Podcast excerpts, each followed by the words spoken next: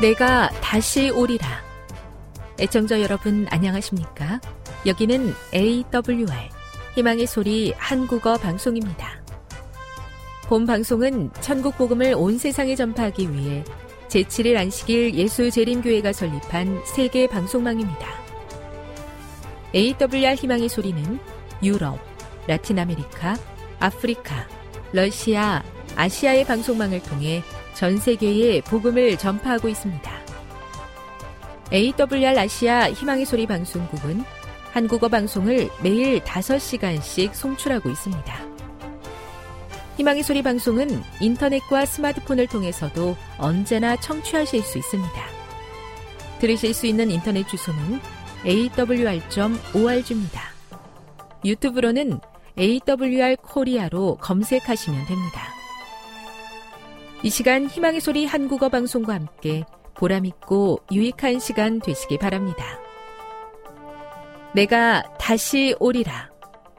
여기는 AWR 희망의 소리 한국어 방송입니다.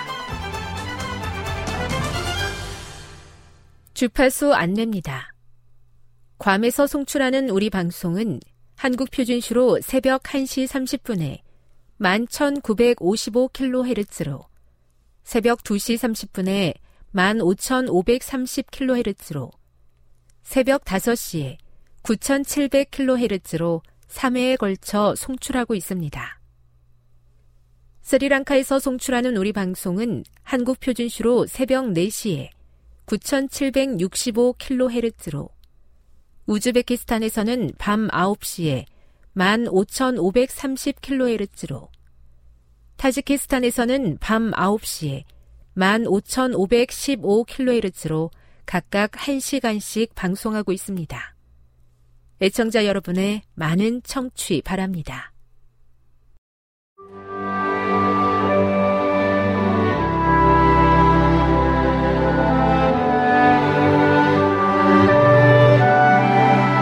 읽어주는 교과 넷째 날 8월 16일 수요일 신자들의 삶에 함께 하시는 성령. 바울은 그리스도인 공동체에서 발생하는 말의 죄를 논하면서 성령의 임재에 대해 신자들에게 무엇이라 호소하는가? 바울은 엄중한 경고와 따뜻한 약속을 동시에 제시한다.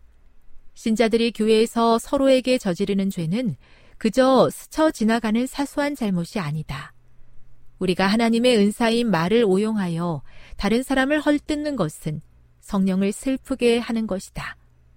바울이 그들이 반역하여 주의 성령을 근심하게 하였으므로 그가 돌이켜 그들의 대적이 되사 친히 그들을 치셨더니를 인용한 것은 그 심각성을 경고한 것이다. 그러면서도 바울은 그리스도를 영접한 날부터 구속의 날까지 성령께서 그들을 인치심을 확증하면서 신자들을 격려한다. 성령과 신자의 관계는 깨지기 쉬운 것이 아니라 단단한 것이다. 신자들이 하나님의 은사인 말을 무기화하여 내주하시는 성령을 무시할 때라도 성령은 떠나시는 것이 아니라 슬퍼하신다. 성령은 그리스도께서 재림하실 때까지 그들을 하나님의 소유와 보호를 받는 존재로 인치시며 신자들과 함께 머물기를 원하신다.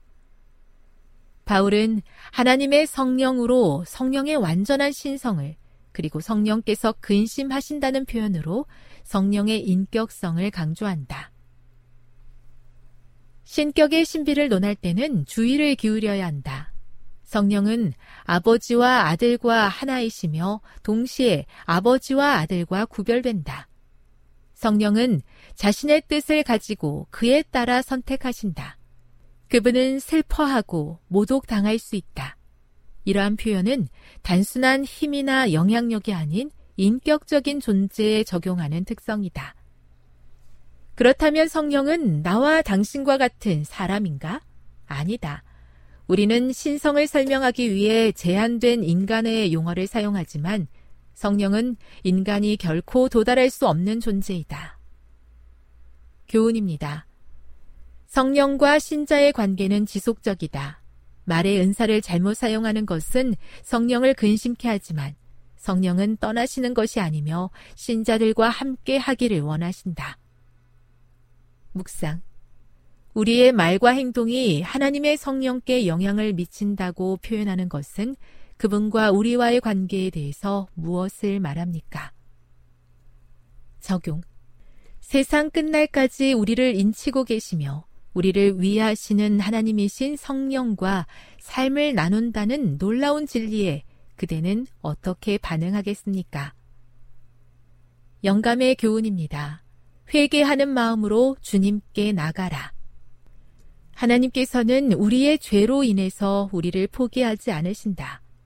우리가 혹 실수를 범하고 성령을 슬프시게 할 수 있으나 우리가 회개하고 통회하는 마음으로 당신께 나아갈 때 주님께서는 우리를 물리치지 않으실 것이다. 우리에게는 버려야 할 장애물들이 있다. 그릇된 감정들을 품고 있었으며 교만, 자만심, 조급함 및 불평하는 마음이 도사리고 있다. 이러한 모든 것들은 우리를 하나님에게서 떠나게 한다.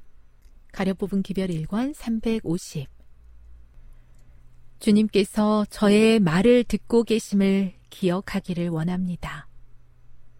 순간적인 실수와 분노에 빠지기 쉬운 연약한 죄인의 삶을 다시 주님 앞에 내어놓습니다. 오늘 나와 친밀하게 계신 성령님의 음성이 저의 마음을 주관하시기를 간절히 기도합니다.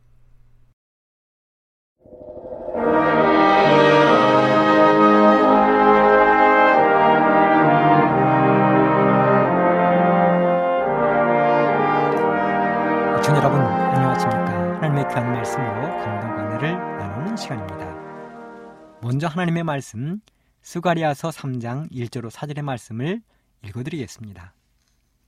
대제사장 여호수아는 여호와의 사자 앞에 섰고 사단은 그의 우편에 서서 그를 대적하는 것을 여호와께서 내게 보이시니라.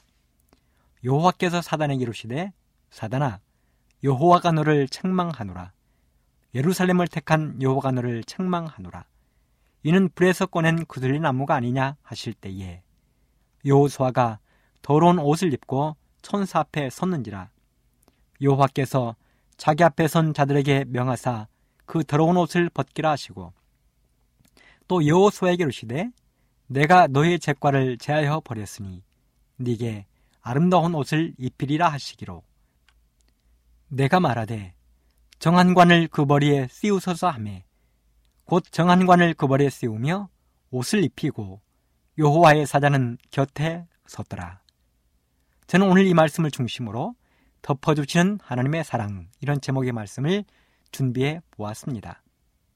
여러분은 부모님들이 가장 멋있고 감사할 때가 언제였습니까? 학교 생활에서 선생님들이 가장 멋있고 감사할 때는 언제였습니까? 저의 경험은 제가 잘못을 했을 때 용서받았을 때입니다. 그것도 제가 잘못한 것을 뻔히 알면서도 기다려 주셨을 때입니다. 저의 잘못을 덮어주고 따뜻하게 감싸 안아 주셨을 때입니다. 아마도 우리 애청자 여러분들도 이러한 경험들이 한두 번씩은 있을 것이라 생각합니다. 오늘 우리가 읽은 수가리아서의 이야기는 바로 이러한 이야기입니다. 하나님께서 우리들의 잘못을 덮어주시고 껴안아 주시는 사랑의 이야기입니다. 수가리아서 3장은 불에 거슬린 나무와 아름다운 옷에 관한 이상이 기록되어 있습니다. 이 이야기는 구약 성경 이야기 가운데 가장 아름답고 희망적인 이야기입니다. 하나님께서 죄 지은 사람을 어떻게 용서하시고 회복시키셔서 하늘로 데려가시는지 또 어떻게 거룩한 사람이 되어 하늘에서 주님과 살 수 있게 만들어 주시는지 또한 마지막 시대의 성도가 받아야 할 하나님의 인에 대해서도 정확하게 알려주고 있습니다. 수가리아 선지자는 페르시아의 다리오 왕 2년 8월에 이 계시를 받았습니다. 당시 이스라엘 백성들은 사탄의 온갖 노력에도 불구하고 하나님의 성전을 건축해냈습니다. 그러자 사탄은 너무도 당황스러웠습니다. 그래서 사탄은 하나님의 백성들의 못난 품성을 들추어내서 낙담하게 만들기로 결심했습니다. 그렇게 해서라도 포로에서 귀환한 백성들, 여전히 바벨론에 남아있는 백성들을 괴롭히려 했습니다. 하지만 하나님은 그러한 사탄의 계획을 철저하게 무너뜨리시고 자신의 백성들을 그들의 고향에 안전하게 거하도록 하실 것이었습니다. 그래서 수가리아서 1장 13절에 보면 선한 말씀, 위로하는 말씀으로 하나님은 백성들을 굳게 하셨습니다. 하나님의 계시 중에 수가리아 선제는 담과 같은 장면을 보았습니다. 수가리아 3장 1절 대제사장 여호수아는 여호와의 사다 앞에 섰고 사단은 그의 우편에 서서 그를 대적하는 것을 여호와께서 내게 보이시니라. 만일 우리가 볼 수 있는 세계와 볼 수 없는 세계를 분리하는 휘장이 거두어져서 하나님의 영적인 세계를 볼 수만 있다면 그래서 그리스와 사탄 사이에 벌어지고 있는 선과 악의 대쟁투를 볼 수만 있다면 지금 우리는 우리 그리스도인들이 얼마나 영적으로 깨어나서 거룩한 삶을 살아야 하는지 그리고 사탄의 악한 계략을 저항하기 위하여 주님을 얼마나 더 굳게 의지해야 할지를 알게 될 것입니다. 또한 죄인인 우리들을 위해 세워진 구속의 계획의 놀라운 오묘도 깨닫게 될 것입니다. 그리하여 온 하늘이 인간의 구원에 얼마나 큰 관심이 있다는 것을 알고 용기를 갖게 될 것입니다. 엄숙한 마음으로 주님을 따르면서 주님의 재림을 맞을 준비를 하게 될 것입니다. 스가랴의 계시는 먼저 그 당시 이스라엘 백성들의 형편에 적용되는 중요한 계시였지만 그러나 그 이상은 오히려 마지막 시대를 사는 오늘날의 그리스도인들에게 더 중대한 의미와 교훈을 주는 계시가 되고 있습니다. 수가랴 선지자는 계시 가운데 이상을 보았습니다. 계시는 매우 흥미로운 광경이었습니다. 그 계시 가운데는 대제사장 여호수아, 여호와의 사자 그리고 사탄이 등장하고 있습니다. 그 계시의 장면은 법정의 모습을 띠고 있었는데 마치 재판장 앞에서 피고를 기소하기 위해 검사가 피고를 고소하고 신문하는 듯한 법정, 그 공방의 장면을 방불케 하고 있습니다. 그리고 대제사장 여호수아가 여호와의 사자 앞에 서 있고 사탄은 그 우편에서 여호수아를 데려가고 있는 모습이었습니다. 그렇다면 우리는 여기서 등장하는 등장인물들을 먼저 살펴보도록 하겠습니다. 첫째는 여호와의 사자입니다. 여호와의 사자가 누구입니까? 원래 여호와의 사자는 하나님의 뜻을 사람들에게 전달하기 위해 보냄받은 자를 통칭하는 말입니다. 구약 성경에서는 대부분 중요한 계시를 전하는 하늘의 기별자로 나타났습니다. 하지만 때때로 하나님 자신이 천사의 모습으로 나타나기도 하셨는데 창세기 22장이나 민수기 22장에 보면 그 모습을 여호와의 사자라고 성경은 묘사하고 있습니다. 특별히 구약에 나오는 여호와의 사자는 사람으로 이 땅에 오시기 이전에 예수 그리스도를 가리키는 구약적인 표현으로 여기 스가리아서 3장에 묘사된 여호와의 사자는 예수 그리스도, 예수님을 가리키고 있습니다. 두 번째는 더러운 누더기 같은 옷을 입고 서 있는 대제사장 여호수아입니다. 대제사장 여호수아가 여호와의 사자 앞에 서 있는 모습이 나오고 있습니다. 그리고 대제사장 여호수아는 천사 앞에 서서 그의 고통당하는 백성들 위하여 하나님의 자비를 간구하고 있는 것입니다. 아마도 대제사장 여호수아가 하나님께 간구하고 있는 것은 이스라엘 백성들의 죄와 자신의 죄들, 부족함과 허물과 무가참을 느끼면서 하나님께 간구하고 있었을 것입니다. 세 번째는 대제사장 요호사의 곁에 서 있는 사탄입니다. 사탄은 요호수아의 우편에 서서 그를 대적하고 있습니다. 사탄은 분명 요호수아와 이스라엘 백성들의 죄를 들추어내서 하나님께 고소하고 있는 것입니다. 사탄은 분명 이렇게 하나님께 고발했을 것입니다. 하나님, 이 사람이 이렇게 더러운 옷을 입고 있는데 이렇게 죄가 많고 허물이 많은 사람이 어떻게 성전을 지을 수 있으며 대제사장 일을 할 수가 있겠습니까? 이스라엘 백성들의 죄가 심히 크고 많은데 배도와 반역한 그 백성을 어떻게 당신의 자녀로 삼으시며 은총을 입게 할 수 있겠습니까? 그러니 마땅히 대제사장 여호수아는 이스라엘 백성들은 사탄 자신의 수중에 있어야 한다고 주장했습니다. 그럼에도 불구하고 대제사장 여호수아는 사탄의 참소에서 자신도 백성들도 방어를 못하고 있는 것입니다. 이스라엘 백성들은 죄가 없다고 주장하지 못하고 있는 것입니다. 자신도 죄가 없다고 항변하거나 주장하지 못하고 있는 것입니다. 두려워 떨고 있는 것입니다. 그저 죄악을 상징하는 더러운 옷을 입고 천사 앞에 서 있는 것입니다. 그런데 바로 그때 엄숙한 하나님의 음성이 대제사장 요서와 사탄의 귀에 들렸습니다. 수가랴서 3장 2절에 보면 사단아 여호와가 너를 책망하노라 예루살렘을 택한 여호와가 너를 책망하노라 이는 불에서 꺼낸 구슬린 나무가 아니냐 그렇습니다. 하나님께서 사탄을 책망한다는 것입니다. 지금 신나게 여호수아의 죄를 물고 늘어지는 사탄을 향하여 우리 하나님이 책망하고 계시는 것입니다. 하나님은 여호수아를 향하여 이는 불에서 꺼낸 그슬린 나무라고 하셨습니다. 여러분, 불에 그슬린 나무 막대기. 이것은 무엇을 말하고 있는 것입니까? 불에서 꺼낸 그슬린 막대기가 도대체 무엇인데 대제사장 여호수아를 하나님이 부르시면서 이는 불에서 꺼낸 그슬린 나무라고 이야기하고 있는 것입니까? 불에 그슬린 나무. 저는 어릴 적 해가 서산에 뉘엿뉘엿 넘어가는 시간이면 큰 가마솥에 소가 먹을 여물을 끓였습니다. 가마솥에 지푸라기를 가득 넣고 풀을 가득 넣고 물을 가득 부은 다음에 아궁이에 불을 지피는 것입니다. 거의 30여 분 정도 뜨겁게 불을 떼는 것입니다. 이렇게 불을 떼는데 이때 아궁이에 장작이나 나뭇가지를 넣게 되지요. 이렇게 한참 아궁이에서 불에 타고 있는 나무를 꺼내는 것입니다. 이것이 불에서 꺼낸 그슬린 나무가 되는 것입니다.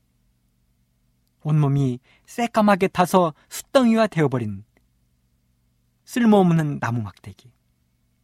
간신히 끝부분만 남아있는 그 나무 막대기. 그런데 하나님은 요수아가 바로 이런 상태라고 말씀하고 있는 것입니다. 아니, 오늘 이 방송을 전하고 있는 저와 방송을 듣고 있는 여러분을 이러한 쓸모없는 막대기 같은 존재라고 말씀하고 있는 것입니다. 그래서 유명한 전도 부흥복사였던 스펄전 목사는 말하기를 여러분 저는 불에 타담한 부지깽이 나무 막대기입니다 하고 외쳤습니다. 저는 불에 타담한 부지깽이 나무 막대기. 바로 이렇게 보달것없고 쓸모없어 보이는 처량하고 불쌍해 보이는 여호수아가 지금 하나님 앞에 두려워 떨고 서 있는 것입니다. 이것이 저와 여러분의 모습인 것입니다. 그런데 그런 여호수아를 향하여 우리 하나님이 이렇게 말씀하십니다. 수가랴 3장 4절 여호와께서 자기 앞에 선 자들에게 명하사 그 더러운 옷을 벗기라 하시고 또 여호수아에게 이르시되 내가 너의 죄과를 자하여 버렸으니 네게 아름다운 옷을 입히리라. 사랑하는 여러분, 참으로 놀랍습니다. 하나님께서 천사들에게 명령을 내리십니다. 대제사장 요서가 입고 있는 불에 그슬린 나무처럼 새카맣게 더러운 옷을 벗기라고 말씀하십니다. 그리고 하나님이 더불어 말씀하시기를 내가 너의 죄가를 제하여 버렸으니 네게 아름다운 옷을 입히겠다고 하셨습니다. 거기다가 더하여 정한관을 머리에 씌워 주시기까지 하시는 것입니다. 참으로 위대하고 놀라운 일이 벌어진 것입니다. 그리고 대제사장 요소를 참소하던 사탄은 끝내 떨며 도망을 쳤습니다. 이 모든 것을 수가리아 선지자는 보았습니다. 참으로 놀라운 기별을 보았습니다. 사랑하는 여러분, 수가리아 선지자가 본 이 계시는 우리를 향한 하나님의 놀라운 사랑의 이야기입니다. 우리의 추악한 죄를 감추어 주시고 구원을 보증해 주시는 구원의 이야기입니다. 구원으로 맞춰지는 것이 아니라 놀라운 상급까지 약속해 주시는 황송한 이야기입니다. 그렇다면 이러한 과정에 이르기까지 도대체 무슨 일이 있었길래 하나님은 이런 놀라운 구원과 선물을 보증하는 말씀을 주셨는가? 여기 선지자 왕 가운데 기록된 한 말씀이 있습니다. 583쪽. 그가 대제사장 여호수아가 그들의 대표자로 백성의 죄악들을 상징하는 더러운 옷을 입고 그 천사 앞에 서서 그들의 죄를 자복한다. 그리고 그는 그들의 회개와 견미를 지적하면서 죄를 용서하는 구주의 자비에 의지한다. 믿음으로 그는 하나님의 약속들을 주장한다. 그렇습니다. 지금 대제사장 여호수아는 불에 그슬린 옷처럼 더러운 옷을 입고 두려워 떨면서 하는 일이 있습니다. 바로 자신의 죄와 백성들의 죄를 하나님께 자복하고 있는 것입니다. 죄를 자복하고 있는 것입니다. 그렇게 죄를 자복하고 있는 여호수아의 더러운 옷을 하나님은 벗기라고 하신 것입니다. 여러분 그 더럽고 추한 옷을 입은 여호수아에게 하나님이 주신 선물들이 있습니다. 첫 번째 선물은 아름다운 옷이라고 했습니다. 더러운 옷을 벗기고 아름다운 옷을 입히라고 천사에게 하나님은 명령했습니다. 그렇다면 이 아름다운 옷은 과연 어떤 옷입니까? 그것은 허물과 죄악의 더러운 옷을 벗기시고 예수님의 정결하고 깨끗한 의의 옷을 말합니다. 우리 성경에는 옷에 관한 많은 이야기들이 기록되어 있습니다. 아담과 하와가 에덴 동산에서 처음 입었던 의의 옷이 범죄한 이후로 무화과 나뭇잎으로 바뀌었습니다. 그리고 무화과 나뭇잎은 그 옷은 하나님의 손에 의하여 벗겨지고 어린 양의 가죽옷으로 대체되었습니다. 하나님의 손에 의하여 무화과 나뭇잎 옷이 벗겨지고 아무런 죄 없는 어린 양의 피를 흘려 만들어진 옷이 바로 아담과 하와의 죄였습니다. 이 땅의 모든 사람들의 죄를 덮어줄 의의 옷이었습니다. 아가는 신할산의 외투를 감추었다가 돌로 쳐 죽임을 당했습니다. 엘리사는 엘리야의 겉옷을 받아 갑자기 성령을 받았습니다. 12년 동안 혈루병을 앓던 여인은 예수님의 옷을 만졌더니 나음을 입었습니다. 마태복음 22장에는 혼인잔치에 예복을 입지 않고 참여한 사람이 쫓겨나는 이야기도 기록되어 있습니다. 하지만 무엇보다도 우리에게 중요한 옷은 앞서 말한 예수님이 입혀주시는 의의 옷입니다. 우리들의 추악하고 더러운 죄의 옷을 벗기고 예수님께서 보혈의 굵은 땀방울로 한 올 한 올 정성스럽게 준비하시고 입혀주신 예수님의 아름다운 옷입니다. 바로 그 옷, 예수님이 피로써 짜신 아름다운 옷을 하나님이 우리에게 선물로 주신다는 것입니다. 그리고 그 옷을 입은 사람만이 하늘 잔치 자리에 참여할 것이고 쫓겨나지 않을 것이라고 말씀하고 있는 것입니다. 아름다운 옷, 예수님의 위의 옷. 두 번째 선물은 정한관을 머리에 씌워준다는 것입니다. 여러분, 머리에 관은 누가 쓰는 것입니까? 첫째는 왕들이 썼습니다. 왕들의 머리에 금멸관을 썼습니다. 그리고 그 금멸관을 쓴 왕들 앞에서 모든 백성들은 머리를 조아렸습니다. 둘째는 제사장들이 관을 썼습니다. 그리고 그 관에는 여호와께 성결이라고 새긴 패가 달려 있었습니다. 그렇다면 스가랴서에 기록된 정한 관, 여호수아의 머리에 씌워진 관은 어떤 관인가? 바로 제사장들이 쓰던 관을 지금 여호수아에게 씌워주겠다고 하시는 것입니다. 정한 관을. 이 말씀의 뜻은 그가 비록 전에는 범죄했을지라도 이제는 하나님의 성소 그분 앞에서 봉사할 자격이 있다는 것입니다. 이런 엄청난 두 선물을 하나님께서 여호수아에게 주라고 명령하고 계시는 것입니다. 그렇습니다.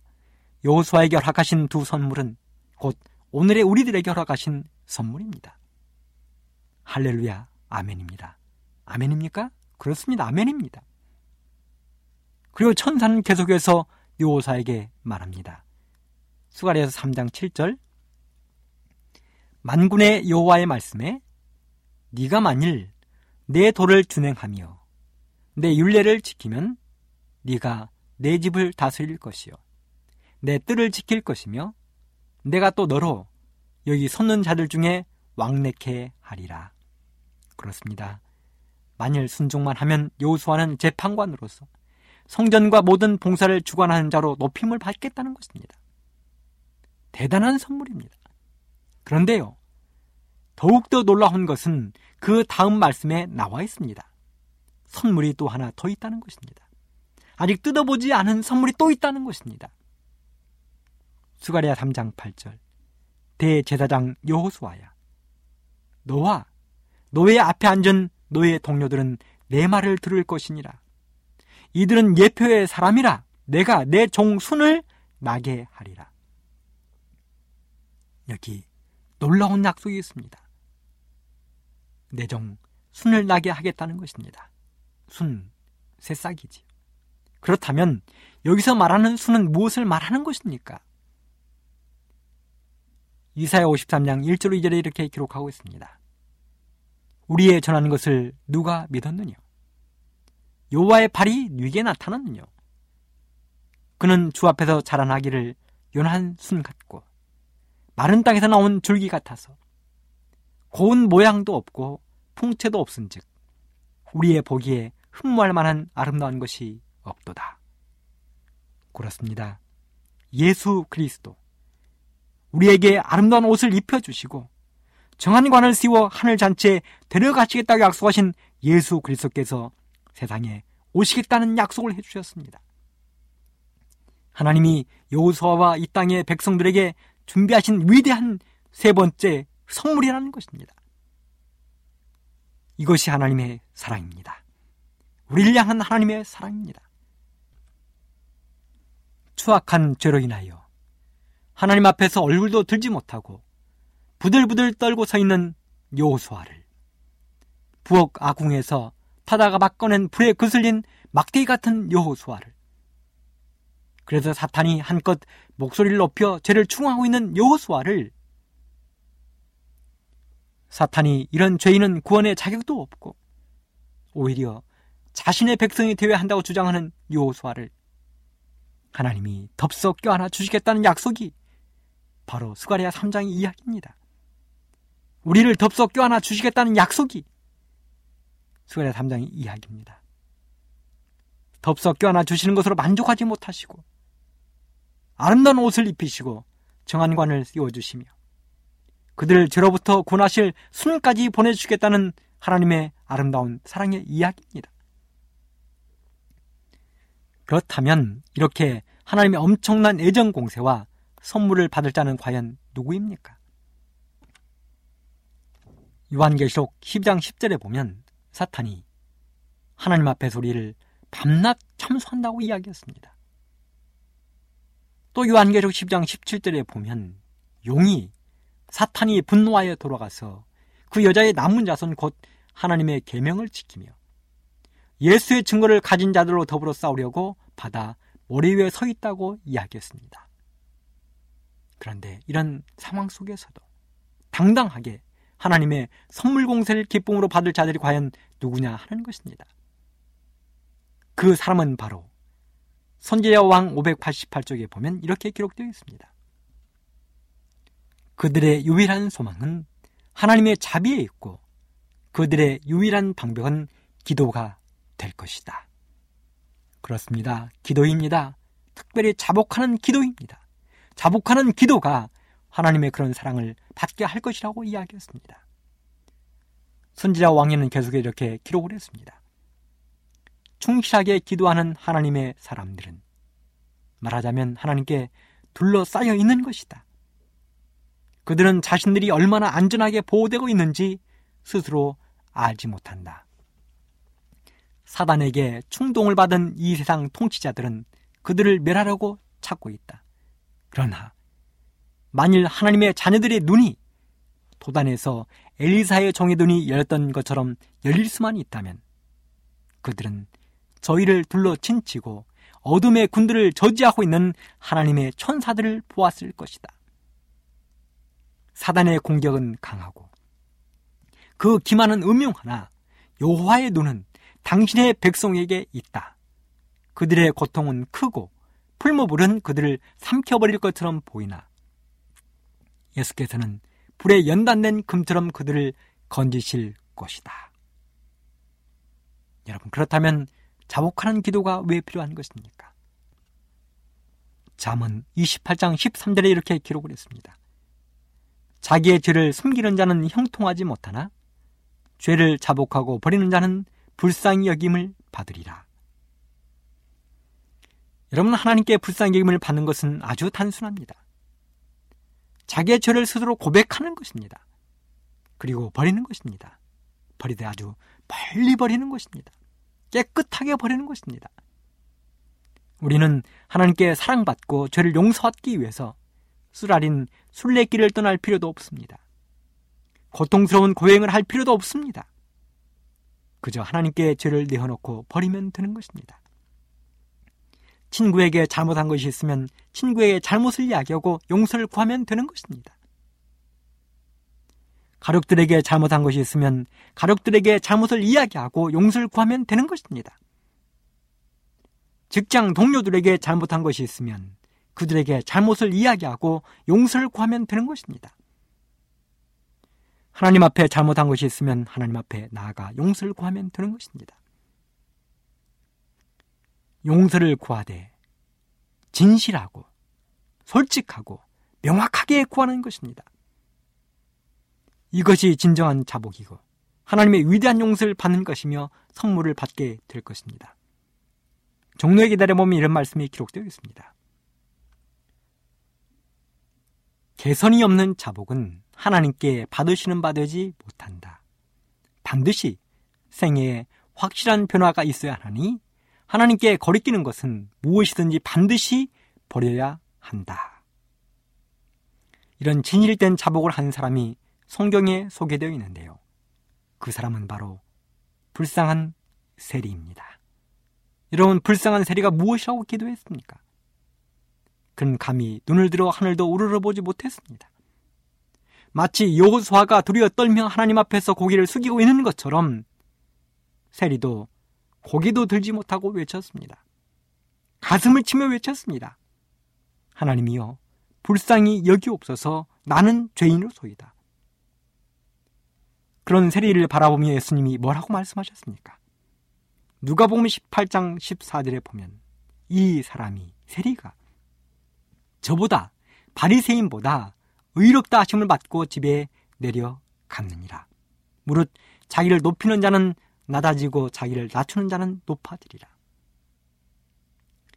또 요한일서 1장 9절에도 보면 이런 말씀을 주셨습니다. 만일 우리가 우리 죄를 자백하면 저는 미쁘시고 의로우사 우리 죄를 사하시며 모든 불의에서 우리를 깨끗게 하실 것이다.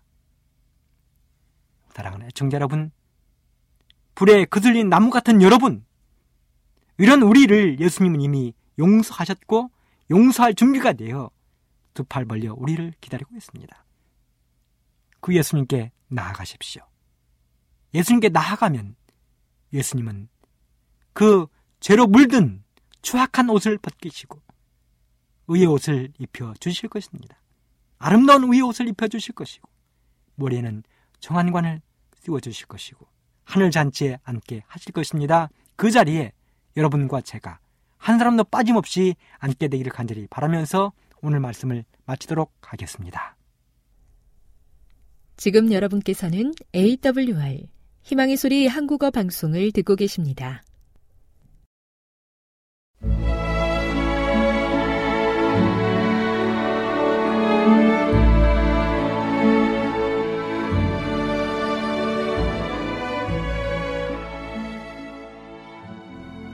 애청자 여러분 안녕하십니까?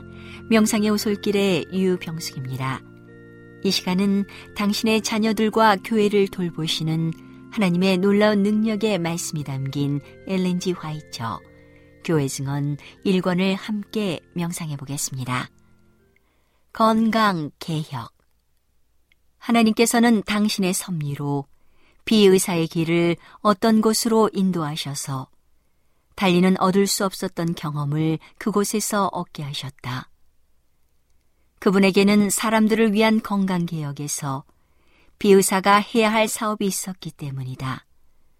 그는 개업의사로서 여러 해 동안 인간의 신체 조직에 대한 지식을 습득해왔다.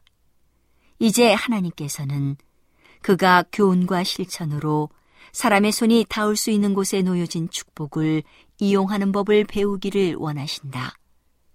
그분께서는 병든 자에게 유익을 주고 깨끗한 물과 공기와 음식물과 같은 하늘의 치료제를 현명하게 이용하므로 사람이 이미 소유하고 있는 힘과 건강을 보존하고 질병을 예방하는 법을 이해하지 못하는 자를 가르칠 준비를 갖추기를 그에게 바라신다. 나는 비의사가 세심하고 엄격하게 양심적이며 하나님께서 사랑하시는 사람임을 보았다. 비록 당시에는 어느 정도의 유익을 얻고 있는지 몰랐을지라도 그는 자신에게 유익을 가져다 준 많은 시련을 겪었다. 비의사는 진리를 믿고 진리의 길을 따르고 있는 동안 자고해지지 않을 사람이다.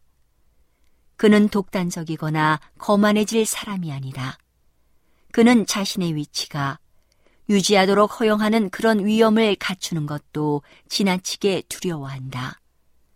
그는 다른 사람과 의논하고 쉽게 권유를 받을 수 있다.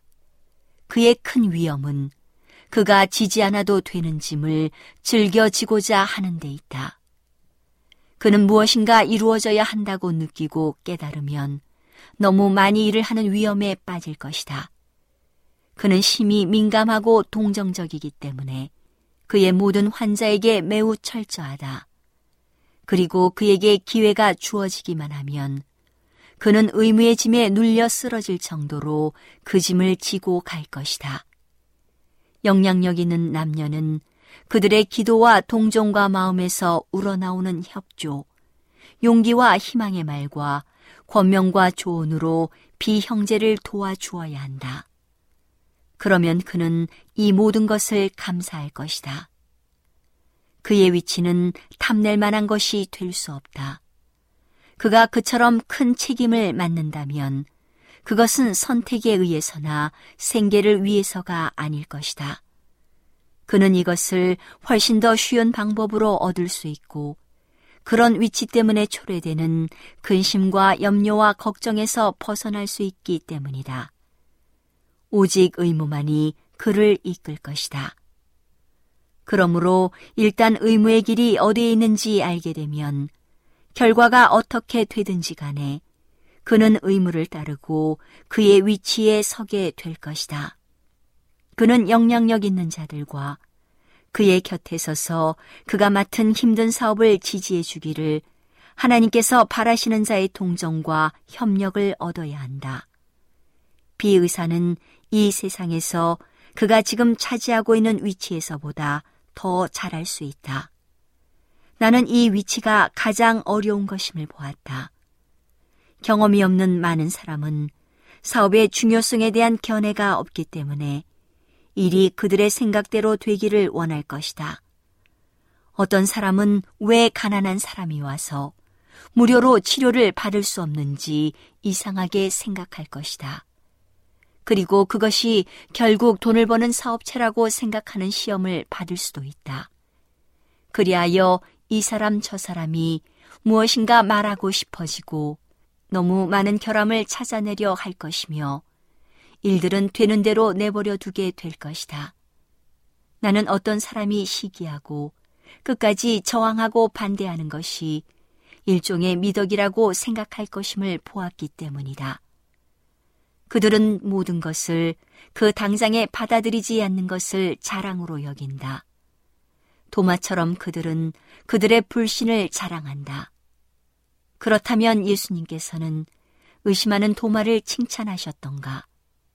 믿을 수 있기 전에 그가 가져야 한다고 주장한 증거를 그에게 주시면서 예수님께서는 그에게 너는 나를 본고로 믿느냐? 보지 못하고 믿는 자들은 복되도다라고 말씀하셨다. 나는 안식일을 지키는 재림 신도에게 자금이 부족하지 않음을 보았다. 현재 그들에게 있는 가장 큰 위험은 재산의 축적에 있다. 어떤 사람은 끊임없이 걱정과 노동을 더하고 있다. 그들은 지나치게 많은 짐을 지고 있다. 결과적으로 그들은 하나님과 그분의 사업에 대한 필요를 거의 잊어버린다. 그들은 영적으로 죽었다. 그들은 하나님께 희생하고 헌금을 하도록 요구를 받는다. 그러나 희생이 증가되기는 커녕 오히려 감소되고 사라진다. 나는 여기에서 하나님의 백성이 종사할 가치가 있는 한 사업, 하나님의 영광과 그분의 사업의 발전을 위하여 재물을 투자할 수 있는 사업이 있음을 보았다.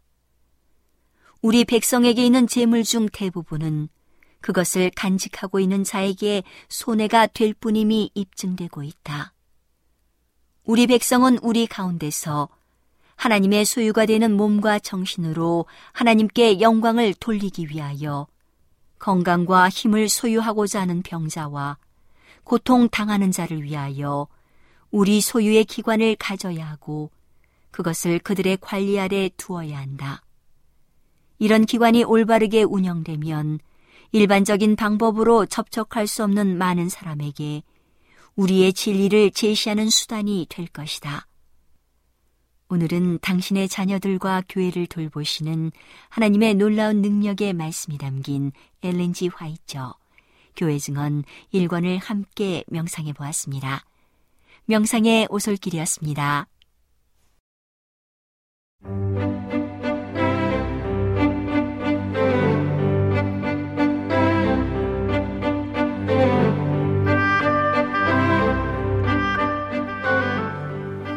여러분, 안녕하세요.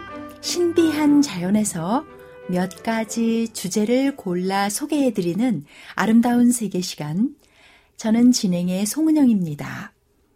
황조롱이는 소형 맹금류로 유럽과 아프리카, 말레이시아, 한국, 일본 등지에 분포하며 도시의 건물이나 산지에 번식하는 드물지 않은 텃새입니다. 몸의 길이는 33에서 35cm에 4개에서 6개의 알을 낳으며 먹이를 찾으러 공중에서 원을 그리며 돌고 일시적으로 정지 비행하는 습성을 보입니다. 자신이 둥지를 틀지 않고 새 매나 말똥가리가 지은 둥지나 하천의 흙벽 또는 암벽의 오목한 곳에 번식하며 주로 절벽이나 처마 같은 지형에 둥지를 마련합니다. 한국에서는 천연 기념물 제323-8호로 지정되어 있는 귀한 몸이며 분포의 한계는 한국과 일본, 중국, 동쪽은 티베트까지, 남쪽은 통킹과 미얀마, 히말라야 및 펀잡 북부, 겨울에는 하이난섬, 인도네시아, 인도, 스리랑카, 때로는 필리핀과 보르네오, 말레이시아에서 월동하며 타이완에서도 관찰된 바 있습니다. 완력으로 비교하며 따져보자면 검 독수리가 훨씬 더 강하지만 오늘날 한국에서 황조롱이는 사실상 도시의 하늘을 지배하는 맹금류입니다. 도시에 차고 넘치는 먹잇감만으로도 충분히 생존이 가능하고 크기가 작은 편이다 보니 적은 양의 먹이만으로도 활동이 가능합니다. 필요한 활동 영역 또한 비교적 넓지 않다는 장점도 한 몫을 합니다.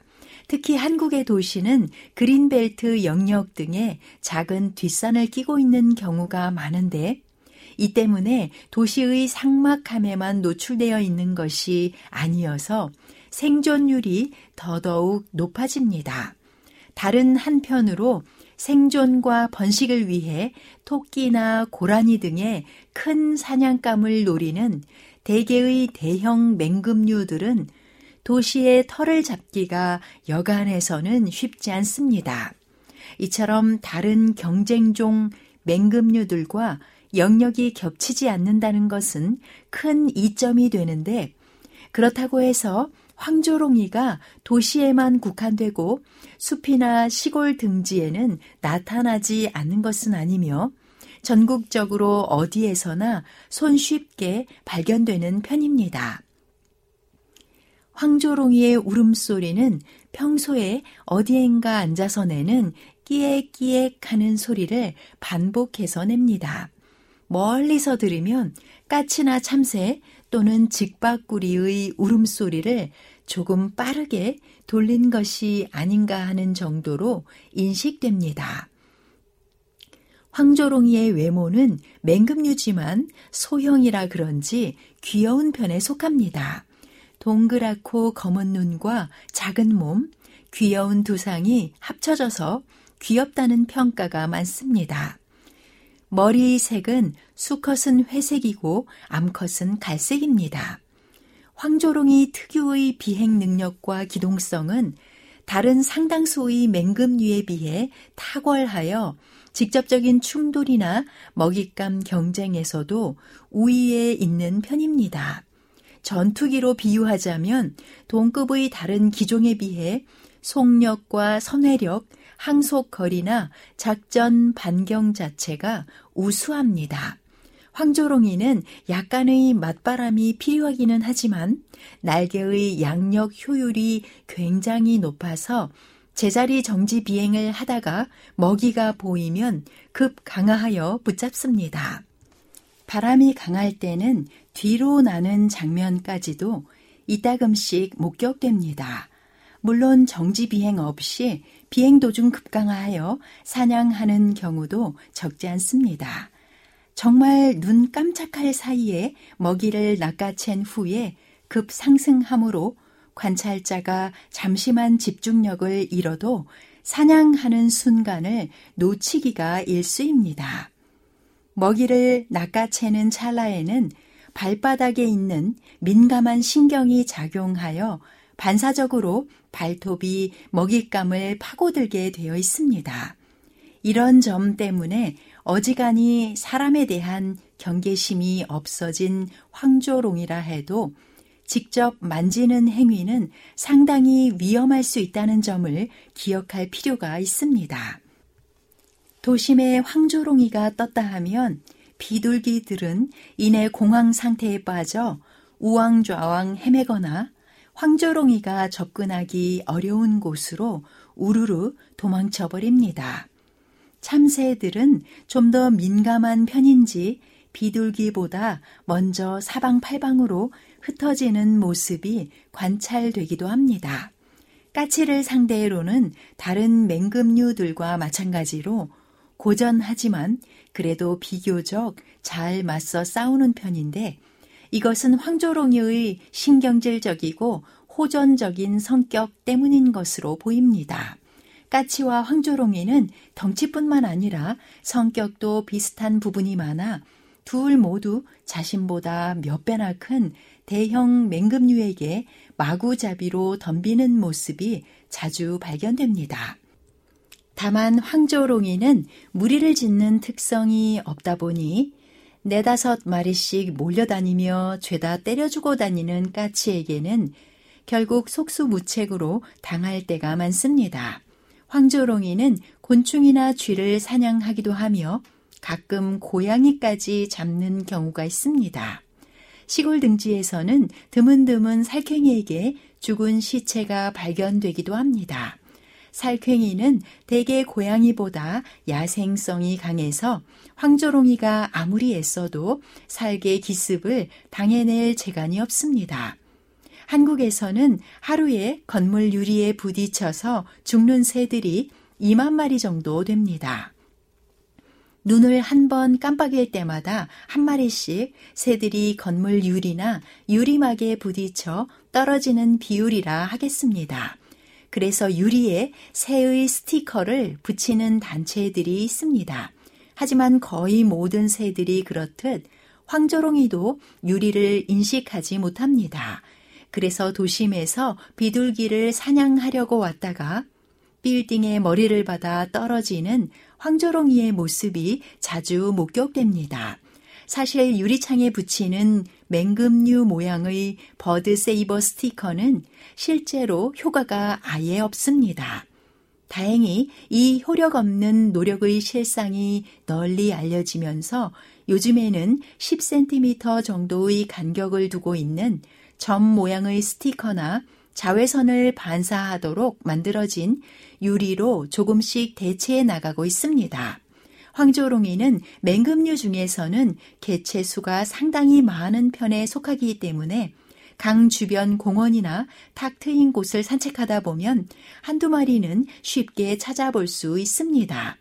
천연 기념물이다 보니 흔히 개체 수가 부족하다고 착각하기 쉬운데 실상은 아주 흔한 것입니다. 맹금류 치고는 너무 흔하다 보니 일본에서는 서식지 보호와 야생 황조롱이 포획을 금지하는 정도만 할 뿐 개인이 사육하는 개체를 번식시키는 데는 아무런 제약이 없습니다. 스스로 사냥을 나갔다 오기 때문에 굳이 먹이를 주지 않아도 되어 관리가 쉬운 편에 속하며 오래 길들이면 거실로 들어오거나 사람이 자신을 만지는 것을 허용하기도 합니다. 황조롱이는 이름과 달리 조롱이와는 조금 거리가 있으며 쇠황조롱이는 황조롱이와 이름은 비슷하지만 보기 드문 철새입니다. 사무엘상 10장 7절에는 이 징조가 내게 임하거든 너는 기회를 따라 행하라. 하나님이 너와 함께 하시느니라 기록하고 있습니다. 먹이를 잡을 순간의 기회를 놓치지 않는 황조롱이처럼 성령께서 임하실 때 하나님의 일에 자신을 온전히 드리게 되시기를 바랍니다. 지금까지 아름다운 세계와 함께 해주신 여러분 감사합니다. 저는 다음 시간에 다시 인사드리겠습니다. 여러분, 안녕히 계십시오.